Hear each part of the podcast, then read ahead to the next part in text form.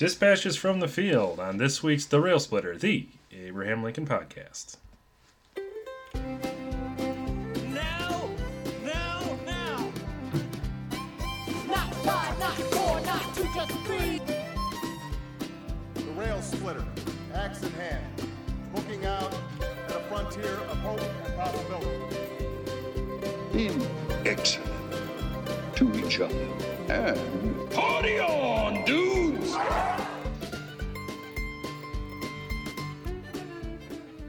Welcome to The Rail Splitter, the Abraham Lincoln podcast. My name is Jeremy. With me today is Rail Splitter Nick Hello, podcast people. and Rail Splitter Mary. Hey, Rail Splitters. So, uh, we have a very interesting show that I'm very excited about where Nick and Mary are going to share some of their notes from the field or dispatches from the field, if you will. Uh, so, uh, I think that's going to be an interesting new type of show that we haven't really done before, uh, that hopefully will be quite some fun. Before we get into that, we do like to start each show with a little bit of news from Lincoln in the world of Lincoln. Uh, one news story that jumped out at me right as I was ending my workday today that I came across was from Ottawa, Illinois, where the first Lincoln Douglas debate happened, and I shared a little bit about my experience visiting that debate site last week. Uh, there's some news from there. Uh, I talked about a mural. There's a giant mural that's an entire block long along the, the debate square. That uh, mural is being moved, or at least there's plans for it to be moved, which is interesting because I didn't think that could happen. I thought murals were just painted on walls, but apparently it's just attached to the wall and it can be moved. And they're talking about moving it to a local museum, which is cool because I hope it brings folks to that museum. But uh, it makes for a kind of a nice debate square uh, feel where there's that giant mural there. So it's kind of unfortunate that they are moving it. So I know Nick, I know you had a chance to visit that on your way through uh, your your trek through Illinois this week. What would your thoughts be on that debate site uh, without the mural? Uh, it won't be as good.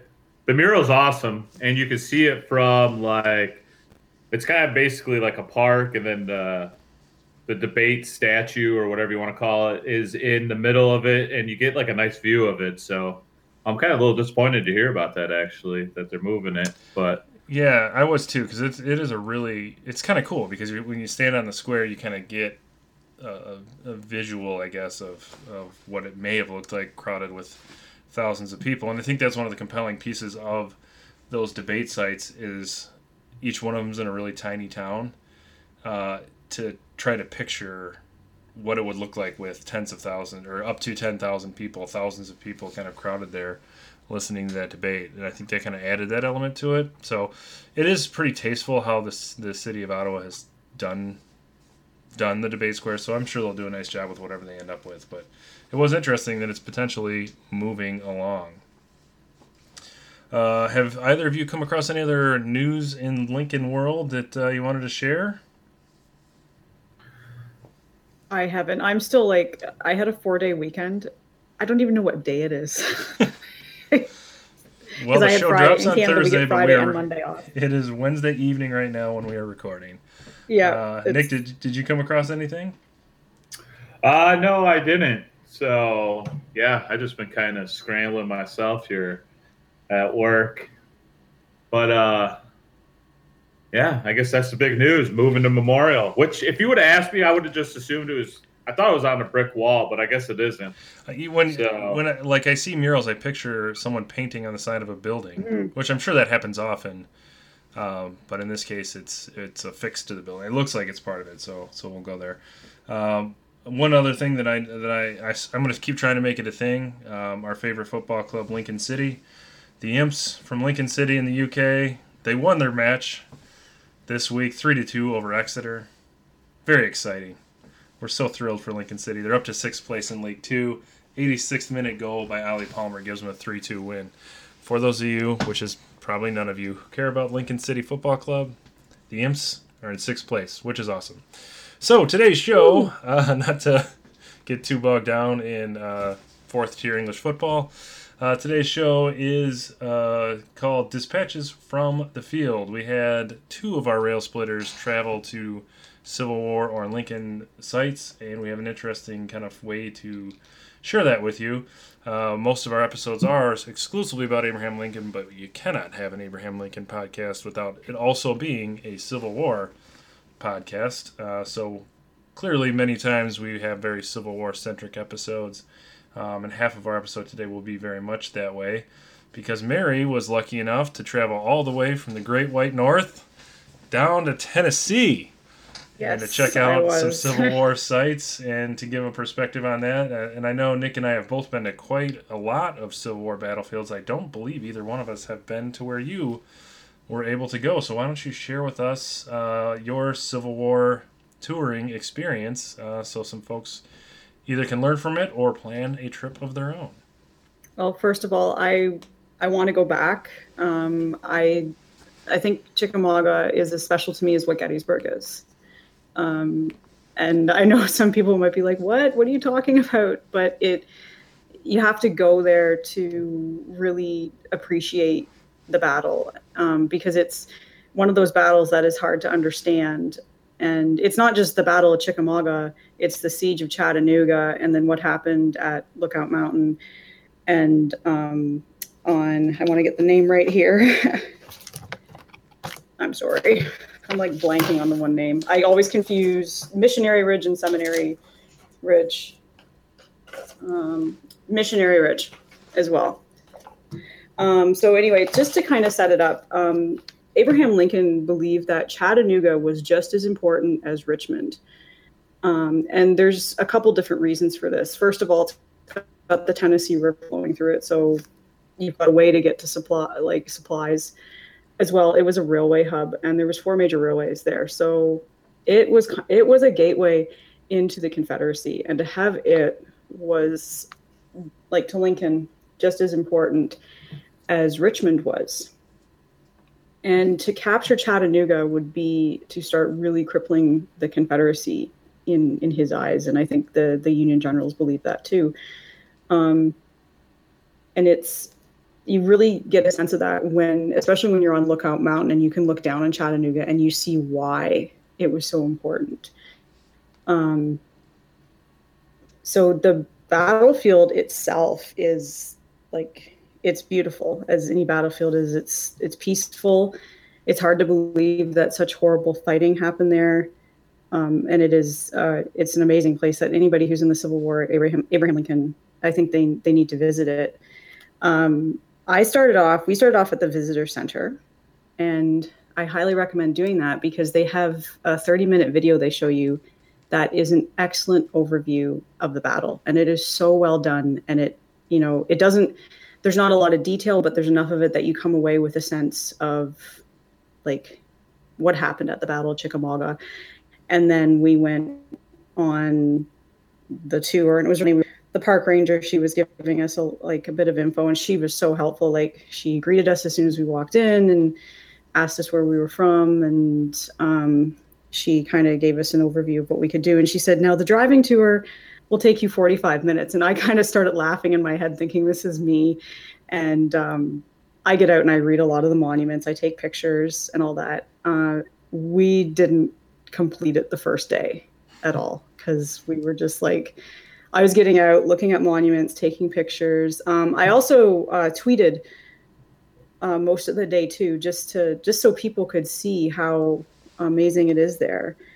And um, it's just it's such a cool place So and do you the- tackle it by taking like the driving pass when you go to your battlefields most of the time?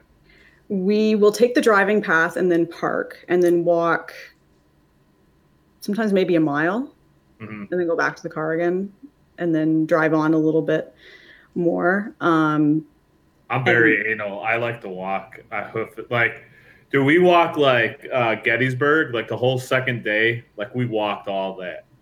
I i would do that So, and it was hot as balls out. And, Kira, dude, Kira, I thought it was gonna kill me. We had it was that really hot summer, like three years ago, and we were just walking like where the like where the Confederates, you know, had like their artillery all the way to like Devil's Den, Little Round Top, Oh man. But anyway, sorry, didn't mean to interrupt. No, it's okay. It, like the weather we had was absolutely perfect. It was about maybe 70 degrees and like just on a battlefield. And the one thing that they are very proud of at Chickamauga is they are the first national battlefield. And they are quite proud of that. Like they mentioned that like I heard that from a few park rangers there. Well, I, th- I think that I mean they should be proud of it. It's Oh yeah. I think it's kind of overlooked. At least It- you know maybe this is my perspective as a northerner, but um, it's quite overlooked, um, especially in ma- the the magnitude of it. It's the 2nd Mm-hmm. biggest battle in terms of number of casualties, anyway. The second Yeah. biggest battle in the entire war, 2nd only to Gettysburg. Um, Yep. and I think because it happened in September of '63, and you know at least the way the Civil War is taught, looking at uh, you know Vicksburg and Gettysburg in July of '63 as the turning points in the war, and then everything else was just kind of falling action afterward. Um, this is an extremely significant battle, not just in terms of magnitude, but um, in terms of uh, importance as well. Um, I mean, really had had it been a decisive victory um, for the Union, that very potentially could have ended the war, or at least been very, very much a, a leading cause to the end of the war. Um, so I think that that's I'm glad that they're proud of that, and they, they really should be because I think that in the the narrative of the Civil War, um, there are so many battles that are overlooked. But I think you can make a pretty good case that Chickamauga is the most egregiously overlooked. uh, it battle. it is and and that's the one thing that i i came you know within you know right after seeing the video and within 20 minutes of starting to tour the battlefield i began to see just how you know even though it was like a union defeat i began to see just why this battle was so important because of where chattanooga was and it's also the place where general george thomas earns his name as the rock of chickamauga and it's like it happens September 18th, 19th, and 20th. And then you have the siege of Chattanooga. And then you have the Battle of Lookout, Lookout Mountain and um, Missionary Ridge as well. And that's when the Union finally takes control. And the second day, we went to Lookout Mountain. And that place is just like, I can't tell you how stunning it is when you get up there. And there's these two cannons that are like they're pointing towards Chattanooga and the view is just impressive. But when you get up there, you see why it was such an important place. And like, you know, I stood on some of the like there's rocks that you can go stand on and like you can look right down. And I just like I kept thinking, how in the hell did these guys get up this mountain? Like it's just it's crazy like that they were able to take that mountain and the next day and this is in november of 1863 take um, you know seminary ridge as well which um, or not seminary ridge missionary ridge i keep confusing No, the two I- that, it makes perfect sense why anybody would confuse those. Missionary Ridge. it's like yes thank you it's like yeah the cooper union thing you brought up one time in an episode Jeremy. Yep, Cooper and Copper. I can't Yeah. still can't keep them straight. yeah so missionary ridge um, I'm glad I don't screw up anything. No.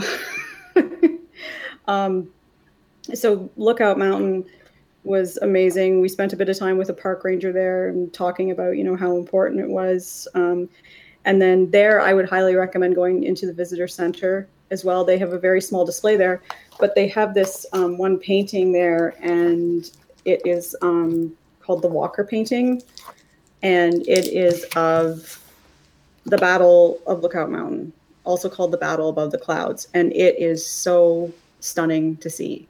Um, it's to me, it was. I walked in and I was like, "Wow, this is."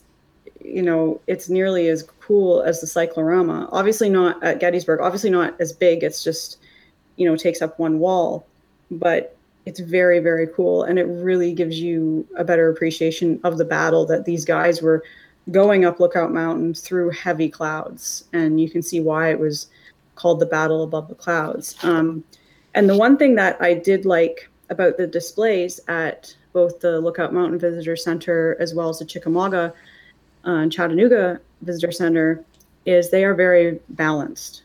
They're very, you know, I didn't really know what to expect at all. Um, visiting um, it's the first southern battlefield that i visited and it's the first western theater battlefield i visited i didn't know if things would be a little bit different but no they were very balanced they covered a lot of information. Uh, they're very well done.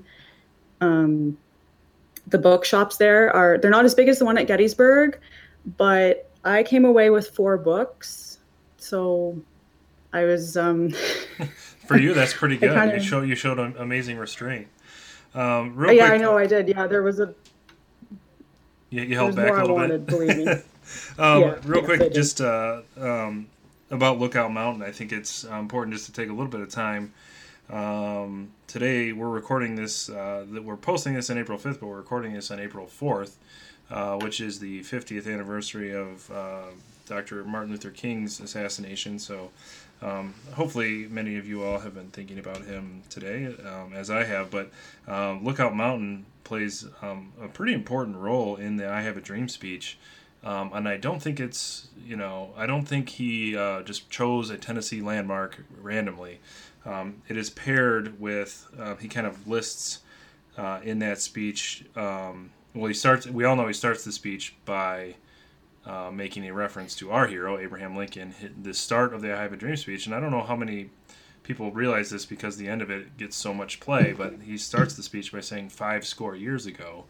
Um, and then specifically talks about Abraham Lincoln um, who he um, well he says I'm happy to join you today is really the start but then he calls Abraham Lincoln a great American who in whose symbolic shadow we stand today signed the Emancipation Proclamation and he talks about it uh, but specifically to what Mary was just talking about with Lookout Mountain um, toward the end right as he's building up to that that um, fantastic finish of the I, I Have a Dream speech he tar- starts talking about freedom ringing from the snow-capped Rockies and the mighty mountains of New York and the Alleghenies of Pennsylvania and the curvaceous slopes of California, and then very poignantly switches gears and does that verbally too by saying, "But not only that, let freedom ring." And the two places he mentions, Stone Mountain of Georgia, arguably, I think the, the at least physically the biggest Confederate monument that exists uh, in Stone Mountain in Georgia, and then he says, "Let freedom ring from Lookout Mountain of Tennessee." Um, and I think that it's very important that it fits the mountain motif that he's going through, but it's important that he's choosing southern landmarks, and specifically a southern landmark that was also the site of a Civil War battle. Um, so it's um, I think that that's very cool that that um, with today the date in history and Mary just being there and kind of talking about the experience of the battle and um, kind of how things have changed and some and how things have remained the same. So I just kind of want to point out that Lookout Mountain. Every time I hear Lookout Mountain, I hear I hear it in his voice of that speech uh, from Lookout Mountain of Tennessee. So.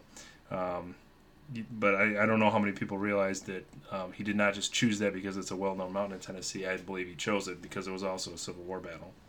Mhm. Yeah, and it was a very like you'd realize the importance, and I think sometimes like, and I think sometimes it's all about location too, and just the way the battles were covered in the press at that time. Gettysburg was much closer to Washington, so of course it's going to get a little bit more press.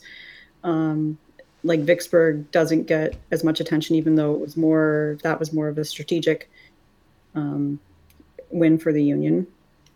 And so was gaining Chattanooga in November of 1863. And I think any battlefield I've ever visited, I I also find that I have a favorite spot. Like at Gettysburg, it's um typical like little round top. I love watching the sunsets there. At Chickamauga, it is uh, this place called Snodgrass Hill, which is where General Thomas became the Rock of Chickamauga, where he like that's where the last of the Union troops were that day before they fled back into Chattanooga, and just to to know that he held that ground for as long as possible, and just the bravery that was, I think, exhibited by him and those men there is just it is it's a powerful place, um, and it it's one that, like I said, to me, I came away feeling like, wow, this place is just as powerful for me as Gettysburg because of the importance of it.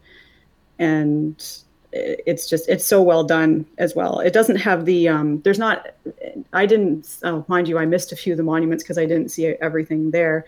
You really need a few days like you need three or four days to take it all in. Uh, there's not the monuments for the generals there um, but there's still monuments to the different you know the regiments and the brigades and all that. And it's i i love stopping and looking at those. Um and some of them have the names of the men who died on them as well. But it's it was amazing to sit on Snodgrass Hill and just kind of sit there and like you kind of reflect on things and what happened there.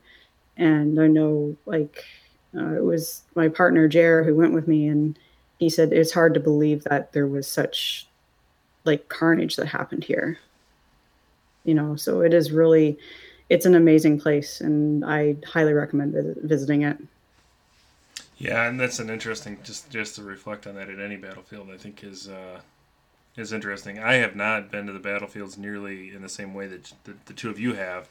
Um, we took a family vacation there um, when I was 10 years old, which changed my life, and it was an amazing experience. But you know, a 10 year old does not experience Gettysburg the same way I, I would think that I would now. So, um, but still important places, and it's and it is one of the nice things that um, Chickamauga started by making them national parks and preserving them um, for people to to be able to tour.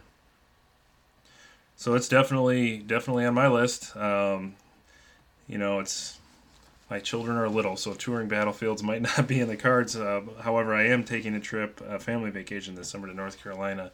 Not going too far. And and by the way, if anybody's curious, Chickamauga um, and Chattanooga, Lookout Mountain, all that is kind of at the Tennessee Georgia border. Chickamauga is Yep. actually in Georgia. Uh, yeah, yeah. The the park is in Georgia itself. Yeah, so you're looking at northwest, really pretty much the northwest corner uh, of Georgia, um, not far from uh, the Alabama border as well.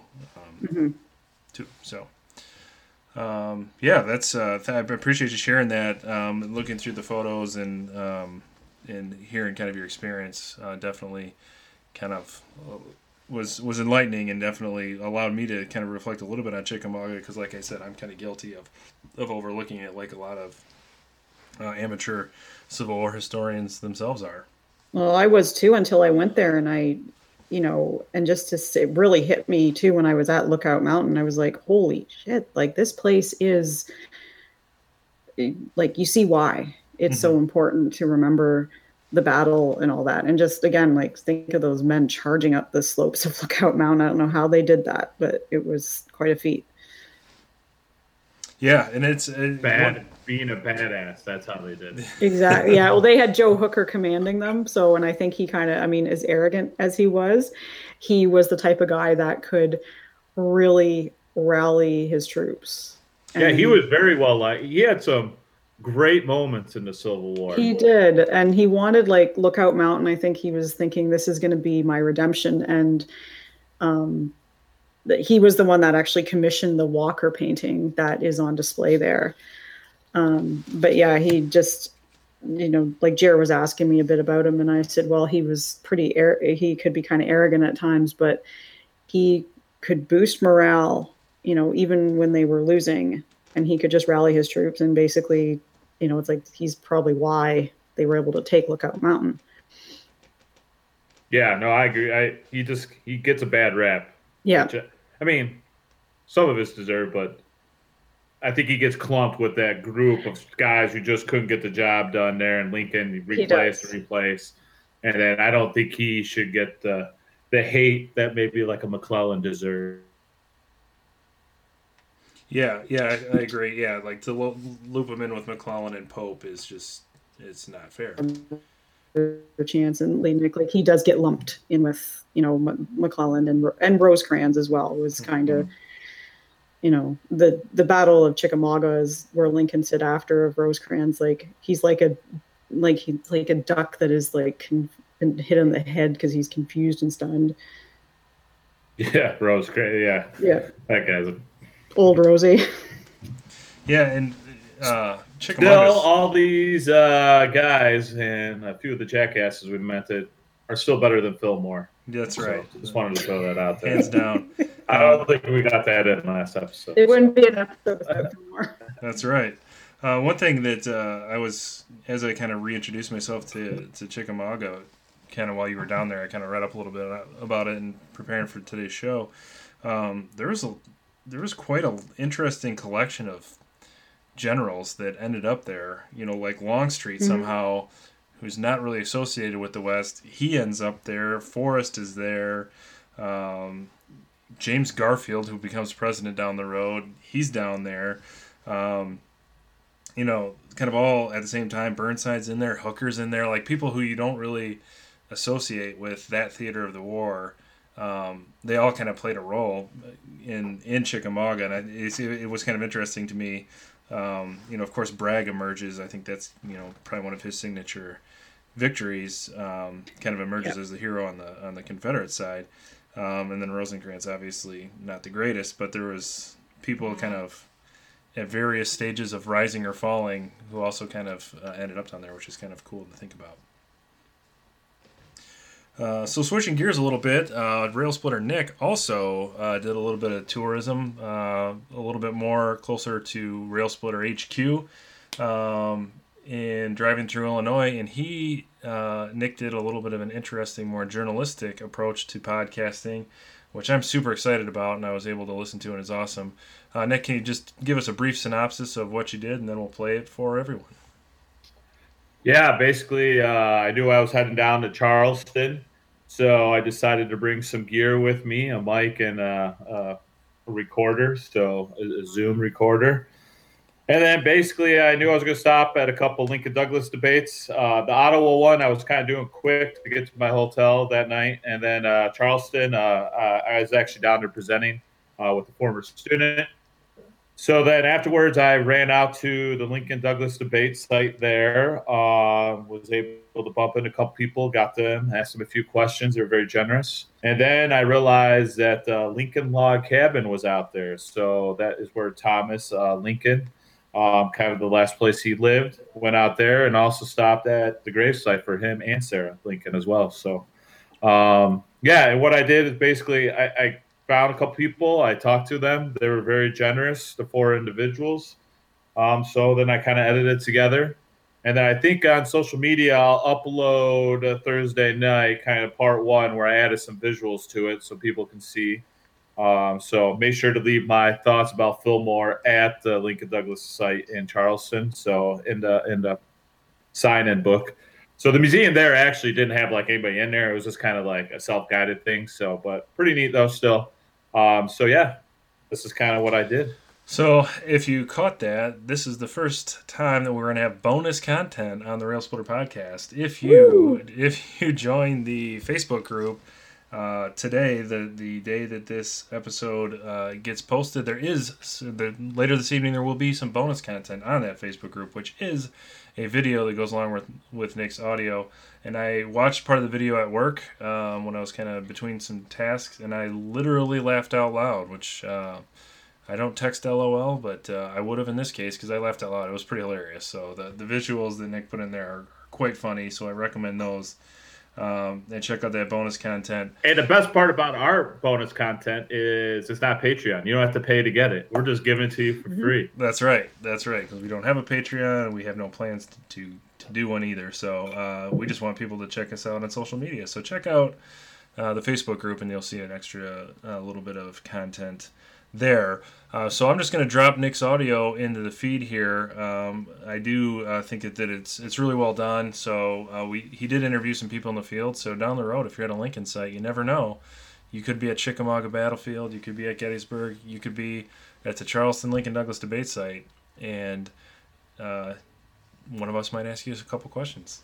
you never know. So, um, anyway, so here's Nick's uh, the content that Nick created over his trip to Charleston, Illinois, and um, various places around there. All right, this is uh, everybody's favorite rail splitter, uh, Nick here, um, and I am recording live. Well, actually, this will be on tape for y'all, but I am in Charleston, Illinois. I was down here presenting at a uh, Illinois Social Science or Social Studies conference, um, and this happens to be one of the sites of the Lincoln Douglas debate. So I've actually just pulled in and I parked um, my car, so I'm gonna go check it out. There's a little debate museum here. There's one other car with me, so um, the idea behind this is to actually record um, some people and just kind of get their thoughts on Lincoln. So hopefully, I get some people on this. Otherwise, we're just gonna be listening to me um, talk and narrate through some stuff.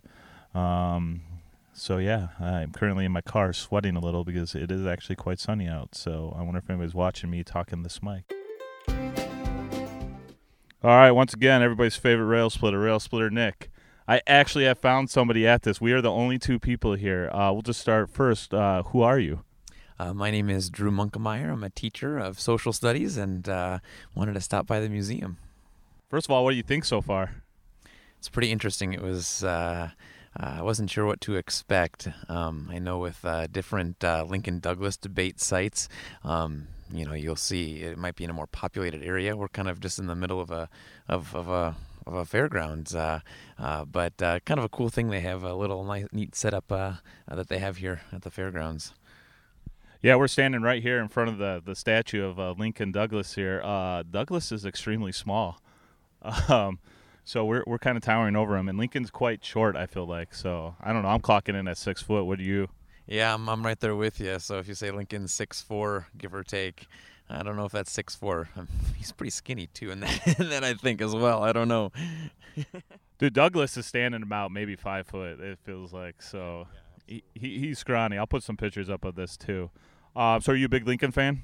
I am. I'm a big Lincoln fan. Uh, that's that's what got me wanting to be a social studies teacher. Was uh, going down in fourth grade and and seeing everything in Springfield when I was a kid, living up in Chicagoland area. So I I would say I'm a, I'm a pretty big Lincoln fan for for sure. In Peoria, where I live now, uh, there's a Lincoln statue downtown, so enjoy going to see that. And uh, uh, yeah, I would say I'm a pretty big Lincoln fan.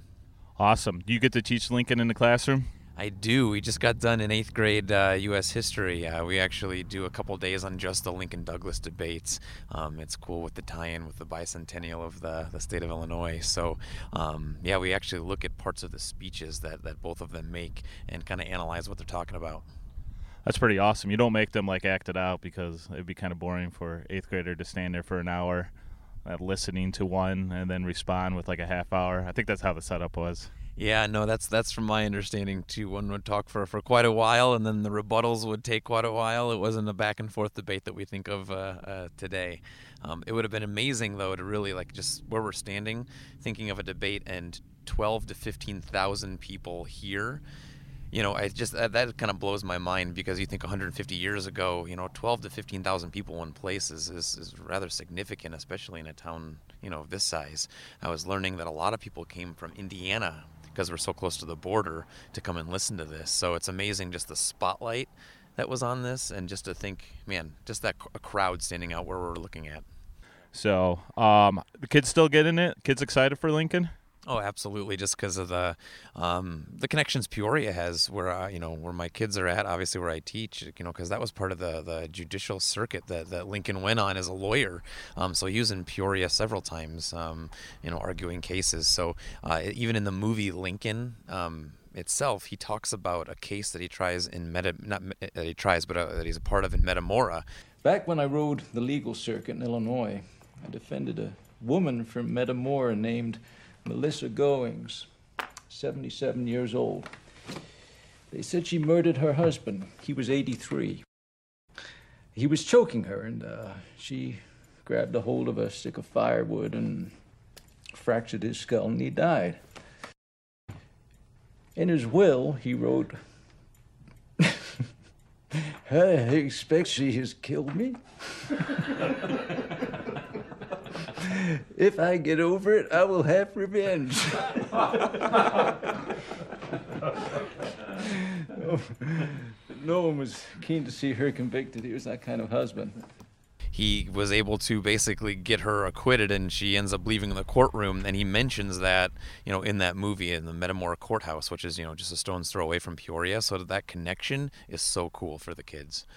Yeah that is awesome. Very awesome. So yeah yeah being in peoria he was in rockford he like was there a day so um but you know he did pass up there black hawk war too so got some of that but definitely you you got a strong uh a better grip on Lincoln down in Peoria than we do in Rockford, unfortunately. Um, so one thing we like to do is kind of um, this week in Lincoln, where we kind of point out somewhere where we saw Lincoln that we thought was kind of odd and fascinating. I know I'm putting you on the spot here. You got any um, memories of Lincoln kind of standing out in an odd way? Maybe it's like on a T-shirt or like a restaurant. Uh, yeah. Well, a T-shirt one, for example, I've got a T-shirt that's green and it's Lincoln's face, and the words are uh, the Gettysburg Address, like you know, in different colors of you know varying shades to make up his face. So uh, that's kind of a cool thing that I wear, um, and I'll wear that when I uh, do the Gettysburg Address Day when we do that with within my class. Um, one of the significant things that I remember seeing is a statue of him as a kid uh, in Mount Pulaski, Illinois. There's a statue uh, in Mount Pulaski of him because you know that's another time where he was, uh, you know, with doing at a court case, and and and uh, that's just a significant thing for a small town like that, you know. And it's kind of kind of cool, just Central Illinois, you know, all the different you know effects that he had, and and then obviously to go on as president, kind of cool for for a lot of those little towns. Yeah, that's awesome, man. Well, thank you for doing this. We appreciate a great deal. Um, and then make sure, uh, yeah, Rail Splitter Pod, man. That's where we're at. All right. Once again, everybody's favorite rail splitter, Rail Splitter Nick, and I am talking to Todd Easton. All right, I'm still down here at the Lincoln Douglas site in Charleston, and then I, I saw Todd. It looks like you're working here. Am I correct? Yeah, outside of the the Lincoln uh, Douglas Museum, I'm uh, putting up a sign for the Coles County Fairgrounds. Yeah, if you don't know, um, this is right on the fairgrounds. So, and then I just kind of got done in the museum here, and then I asked Todd if he if he wanted to share some thoughts on Lincoln. So, you hear the name Abraham Lincoln, what pops in your head? Uh, well, I mean, I guess the first thing is the the man who uh, freed the slaves and and more than that dealt with uh, the Civil War and was the president through that. But I mean, personally, I, I think he was one of the he was probably the greatest president in American history and one of the greater minds of history. Uh, us at the Rail Splitter headquarters like to think so. So you're just kind of telling me you have some family connections a little bit um, to Lincoln and um, or I don't know what we want to call it, Lincoln, live in Lincoln, I guess. Yeah. Um, well, uh, part of my family, the Furries, are portrayed uh, from my eight great grandfather. I think was what we figured one time. Peter Furry was an early settler of Coles County. He was uh, friends with the Lincolns and the Sargents, and down there in the Goose Nest Prairie area, and uh, so he, he's portrayed down there. Our family, even some of us, you know, have portrayed down there also. That's awesome. Have you ever portrayed Lincoln? No, no, I don't have quite the. I'm not quite the right shape, and probably have the voice. But. Have you gone through this museum? Have you ever kind of taken time to look at this, or is it just kind of something that's in the town that you really haven't thought about? Well, years ago we went through it. I think after it opened, and I haven't been back since. I and I've had the thought of bringing my children, who are seven and nine, through here because uh, we're at the fairgrounds quite a bit. But usually we're volunteering for the fairgrounds, and sometimes we don't have the time. So it's been a while, but it's a very nice museum, and like the the historic site south of town too. They're both very nice. Yeah, no, I agree. And you were talking about this uh, this road right here, um, kind of going right past. You said got a family connection to that. Well, my family's been involved with the fairgrounds for quite a while, and uh, you know my last name changed, you know, because my mother was a furry. But my grandfather, uh, Bill Furry, uh, yeah, he uh, was a volunteer for the fair for many years, and and with ALS, he knew he was kind of, you know, this is probably his last year, so he helped them put in a driveway at the fair, and he's got his name up there, and you know, I'm pretty proud of that. It's right in front of the the Lincoln Douglas Museum, and you know, helps. It's better than the potholes that used to be here. No, I agree. I mean, you got to drive on it to get to the museum, so he is part of the site. So that's very cool. Well, thank you. Yeah. Um, any other final thoughts about Lincoln? Um, you know, uh, really, Lincoln is somebody that I think is very worth uh, exploring as who he was, and we've been down to the site in Indiana where he where he lived, and you just learned a lot about his early days down there, and uh, you know how he how he developed his thoughts and the person he was is very interesting. So I think it's something a person should explore. All right, thank you. I appreciate you taking the time. All right, so here I am. Um, Todd has directed me out to the plaque where Lincoln and Douglas um, supposedly stood before 15,000 people debating. Um, so, first off, I want to say thank God for Todd um, for uh, showing me out here. And, you know, Todd kind of mentioned, hey, you should go out there. There's a plaque, and, you know, sometimes you, you, you can feel the history around you. So, as you heard, you know, Todd's a wise guy. So, I'm quite a few ways. I'm about in between about I would say 200 to 300 yards from where the statues were. So I'm kind of looking back at that place now. So I'm um, just kind of imagining the people out here. So kind of watching, observing this, And I took a nice picture in the museum. They kind of had it laid out to what the crowd would look like. So 15,000 people, I mean, that's a pretty big crowd um, to come and stand. You know, and we talked about the debates. I mean, these were not quick things. So, in fact, you know, um, we were talking about a good hour and a half, um, longer than that, I think, actually. So, um, yeah, so that's quite remarkable. So, this is very cool. Very happy I stopped here. We got to hear from Todd and Drew. So, um, definitely have some pictures. I'm Not quite sure I'm going to put this together yet, but definitely you'll hear this audio. So, once again, Charleston, Illinois, Rail Splitter Nick saying peace. I am here at the Lincoln Log Cabin, and I have two wonderful ladies who are willing to speak um, about this place. So I will go ahead and first, um, if we could get your names. I'm Cheryl Hawker, and I've been a volunteer at Lincoln Log Cabin since 1986. And my name is Mertel Castro. I am the graduate assistant here for Lincoln Log Cabin State Historic Site. And I just want to state it is currently 4:05, so they could have locked the doors and not let me come in, and then let alone be willing to speak to us. Um, so why don't you guys just give us our listeners? This is down by Charleston. I believe what seven miles out. Yep, seven miles south of Charleston. So I ended up here after the Lincoln Douglas uh, debate site. So if you could tell us a little bit about what this area represents in Lincoln's life. This is the last home of Thomas and Sarah Lincoln, the parents of Abraham Lincoln. Sarah is uh, Abraham's stepmother, but she was an extremely important part of his upbringing. Um, he was uh, only nine years old when his birth mother, Nancy Hanks, passed away.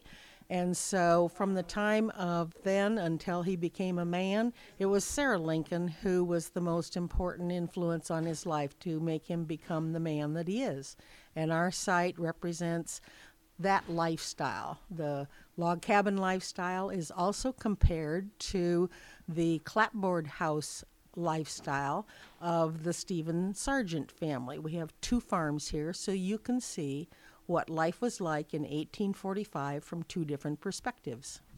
So let's say somebody wants to come to Lincoln Log Cabin. How should they tackle this place? When you arrive, uh, come straight to the visitor center so that we can show you what we have to offer. Um, it is recommended that the first thing that you do is to see the 14 minute introductory movie that's going to tell you why we have two farms, who lived in them, how did they come to be here, what's the relationship between the two families, if any, and what was life like in the 1840s. After the film, there's a museum that you can go in that will enhance what you learned in the movie, and you can read the panels or listen to audio tapes that tell you more de- in depth information. Finishing that, then you have the two farms that you can visit. One that's the Abra- the um, home of Abraham Lincoln's parents, and then there's the home of the Stephen and Nancy Sargent. And we have a wonderful gift shop with lots of uh, great uh, souvenirs of the site and things that depict the 1800s. So there's an awful lot to do here, in addition to our five picnic pavilions and hiking trails. Yes, this is a beautiful area, actually. So, um, what's your favorite part about uh, the Lincoln Log Cabin? We have this fantastic program called the Living History Program where we actually invite um, local elementary schools within the area, um, specifically for fifth graders, but some other grades have been able to come in and they actually do reenact the 19th century. So, um, school children, boys and girls, get separated, and girls are put into the 19th century dresses, and um, us as the volunteers or workers do um, third person reenactment. And we would show girls how to make Johnny cake, which was, you know, cornbread. And then we also show them how to do uh, quilt blocking. Uh, the boys are outside mucking the barn, tending to the animals, cutting firewood. And it's just showing kids there's other ways to learn history rather than just sitting in your desk with your textbook listening to your teacher like you're actually out there and for like at least three hours. You're not in this time period but you're in another time period. And i always love just seeing how you know the glimmer in kids eyes like when they see other parts of history and they're getting into it and they're asking so many questions and they're having fun and then just uh, watching them leave and just showing like or talking to their friends of how awesome that this field trip was is always surprising or an amazing for me to see. How old would Lincoln have been during this time? Um, Lincoln was born in 1809, and we are representing 1845. So he was a lawyer. He was 36 years old. He was married. And uh, in the summer of uh, 45, his wife was expecting their first child, Robert Todd, it turned out to be. So he was 36. Now, is this the area that um, his father passed away? Yes, uh, Thomas Lincoln and his uh, wife Sarah and Sarah's children that came with her when she married Thomas um, back in um, con- uh, Indiana are all buried here. They all died in this area, and there's a cemetery about three miles away where their uh, graves are all marked. Awesome. Now you said you're you've been volunteering here for quite a while. Um, why? What has drawn you to this place? Why do you keep coming back um, and continue to volunteer here? Well, the first thing that attracted me was the chance to do first person interpretation. And over the years, from 1986 to uh, the middle of uh, what we've had of this century, I did first person interpretation, sometimes as Sarah Lincoln, and sometimes as a neighbor, um, Eliza Burlingame.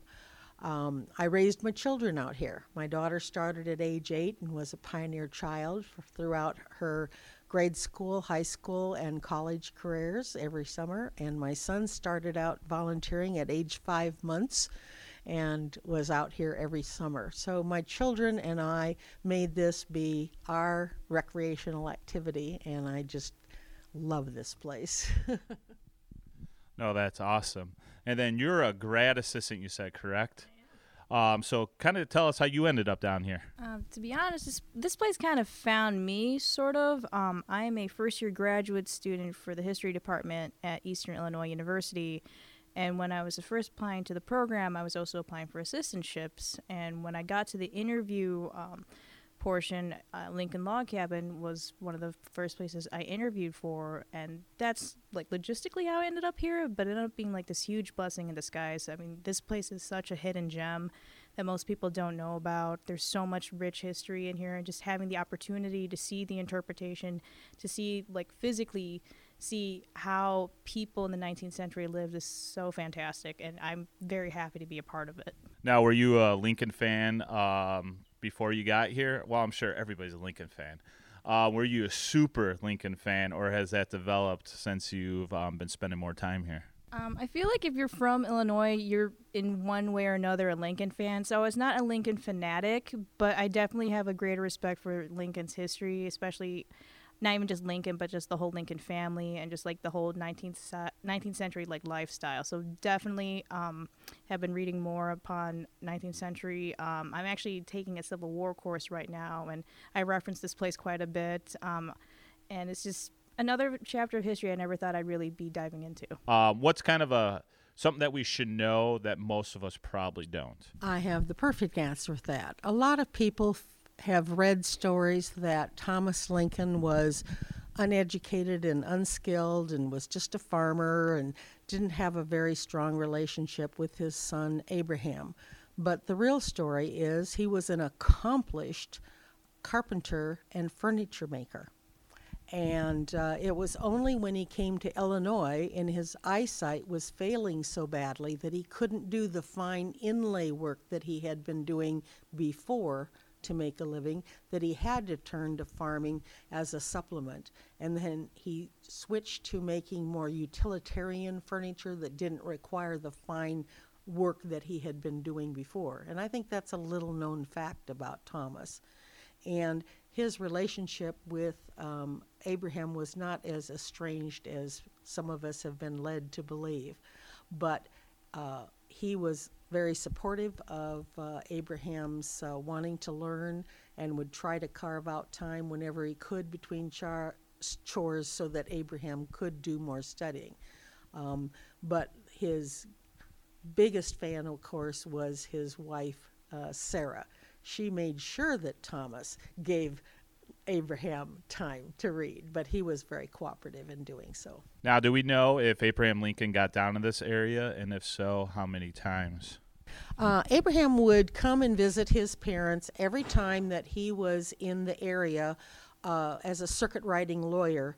Uh, if he was practicing in the uh, Cumberland County or Clark County or Coles County uh, courthouses, he would make sure that he took time to come down for a nice visit with his family and his uh, stepbrother and stepsisters who lived uh, down here on the farm also. I got uh, one other question. We do a little segment on our show called uh, This Week in Lincoln.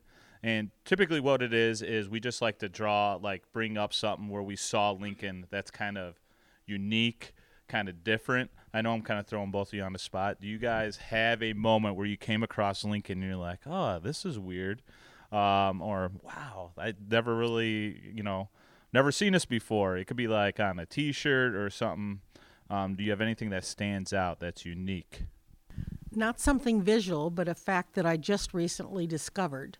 Um, the second farm that we have here at the Lincoln Log Cabin State Historic Site is the Stephen Sargent Farm.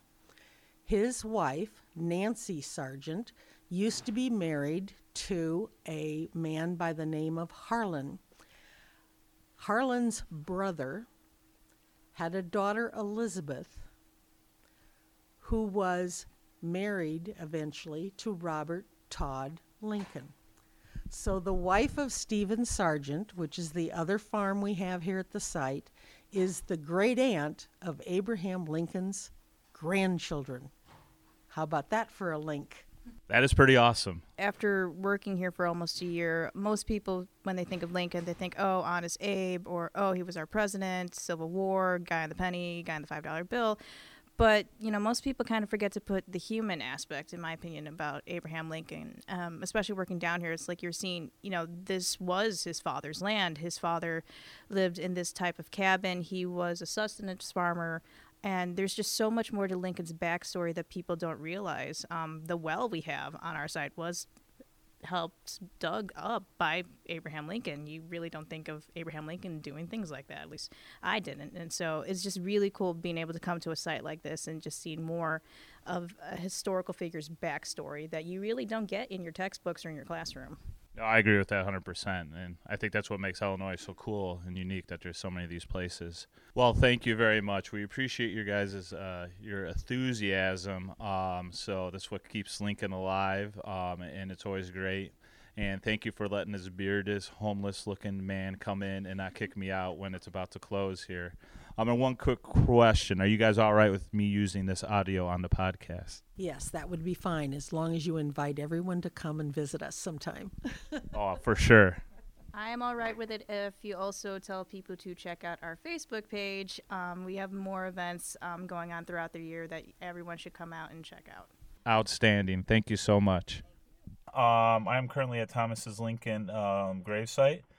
So it's currently raining. I got some pictures here. So I just want to take some time to reflect um, on my journey here to Charleston because I'm getting ready to head home.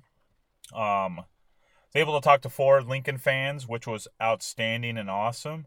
So I'm very appreciative of that. Um, it really means a lot.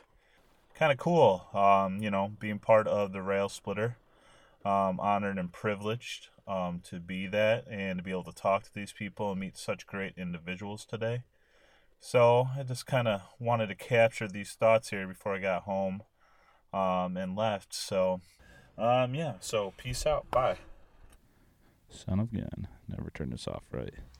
All right. Uh, thank you for that, Nick. Uh, any parting thoughts about, uh, or any thought, any s- summative uh, summaries, what summative summaries you want to do about the little experience you had in Charleston? Uh, yeah, it was fun. Thank you all who spoke with me. So as you can see, like literally, I got Lincoln Log. It was supposed to close, and they let me in. So those ladies were extremely nice. Nice. It is a hidden gem. It is a nice little thing out there. Um, and they were, were very gracious. Um, they kept saying, "Hey, uh, we'll open the bookstore."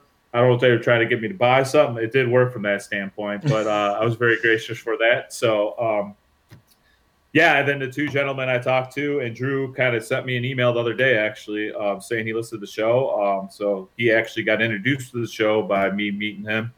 um, there as well. So, yeah, it's just awesome. You know, um, the community, the Lincoln community out there, and the Civil War community, as Mary was talking about too earlier, is outstanding. And I happened to bump into a gentleman who knew who we were, who was actually a presenter at the conference I was at. So, hey, there are people listening, believe it or not, guys. Well, you know, when you were at the the log cabin, you could just kind of, you know, you could hear in the way that they were speaking that love for Lincoln that we've kind of come across quite a bit with this show, and I, I really enjoyed hearing their perspective. And then it's always nice to hear from a fellow educator talking about Lincoln. Um, and you could hear a lot of uh, similar themes, I think, with other educators who are who are listeners of the show as well. So hopefully, we've picked up a, a listener, and we, we thank him for for hopping on the show. I really appreciate it. And thank God for Todd. Thank, oh yeah, exactly, exactly. Um, so uh, next listeners were kind enough to provide us with our this week in Lincoln's, uh, which was an interesting fact from the Lincoln Log Cabin and an awesome Lincoln shirt, which there can never be too many awesome Lincoln T-shirts out there. Never. Um, I was just looking through our ratings and reviews on iTunes, and man, we really appreciate it when we get ratings and reviews on iTunes. And I don't think we've read this one yet. It's from March. Um, it just kind of popped up. I don't have we read the most recent one. I don't think we have. So um, I'm gonna read this review. It's from uh, climbed Th- climbed through the tide, um, and it's titled "I Feel at Home." Uh, this was from March 12th. So apologize for being a little late in getting this one to everybody. Uh, but this review says, "Growing up, family and friends always goofed about my nerdiness and love of Lincoln. Finding this podcast was like finding a new group of friends. It's nice to see that I'm not alone in my enthusiasm for our 16th president." Along with the Facebook group and Twitter, I feel like I am I now have a community to turn to and learn from. So that is an awesome review. Five stars. We really appreciate it. Um, it's good to get feedback. It doesn't have to be five stars. You can be honest if you if you've got some if we've got some room for improvement. Uh, but we really do like getting reviews because it helps us get out there a little bit for when people are searching for our podcast. So please continue to write reviews. We will we'll read them on the air. Um, unless you ask us not to, then we won't. Uh, but we appreciate that. Uh, any parting thoughts, Mary or Nick? Well, thank you for letting me share my experience at uh, Chickamauga. It was an amazing place, and um, I just also want to say again that the Civil War community and the Abraham Lincoln community is just it's awesome on Twitter. Um, it was great to be interacting with people on the weekend via Twitter while I was posting pictures and stuff, and I hope that if anybody goes, that they will share their experiences as well, um, and just kind of get word out about you know any battlefield basically um, to visit because it is so important. Just it gives you such a better perspective of what exactly happened there and what those men went through. Yeah, yeah, I really appreciated the tweets that you sent out. And one thing uh, we encourage everybody to follow us at Rail Splitter Pod on Twitter. Uh, one thing we're starting to do is uh, to have all three of us tweet. So um, if the sh- if there's a tweet that's just about the show in general, um, we'll just tweet it. But if one of us is tweeting something about a thought or an experience, you'll see a M, a N, or a J afterward, and that means that one of us wrote it. So we will all be tweeting from the account. We really like that level of engagement with our listeners. Yeah, I agree 100% on everything you guys said. All right, Nick agrees with me. First time for everything. Yay!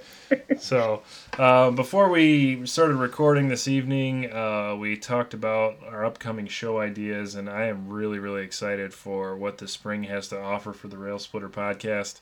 Uh, we've got some great guests coming up. We've got some nice experiences coming up, and as we head into uh, the summertime, I'm really, really excited that the direction the show is going. So I'm, I'm really looking forward to sharing some of these uh, some of these ideas with with our listeners.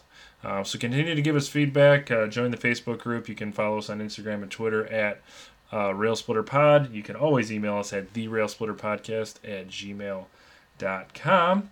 Um, and we look forward to hearing from you and to recording some more shows to continue to engage in the Abraham Lincoln Civil War community.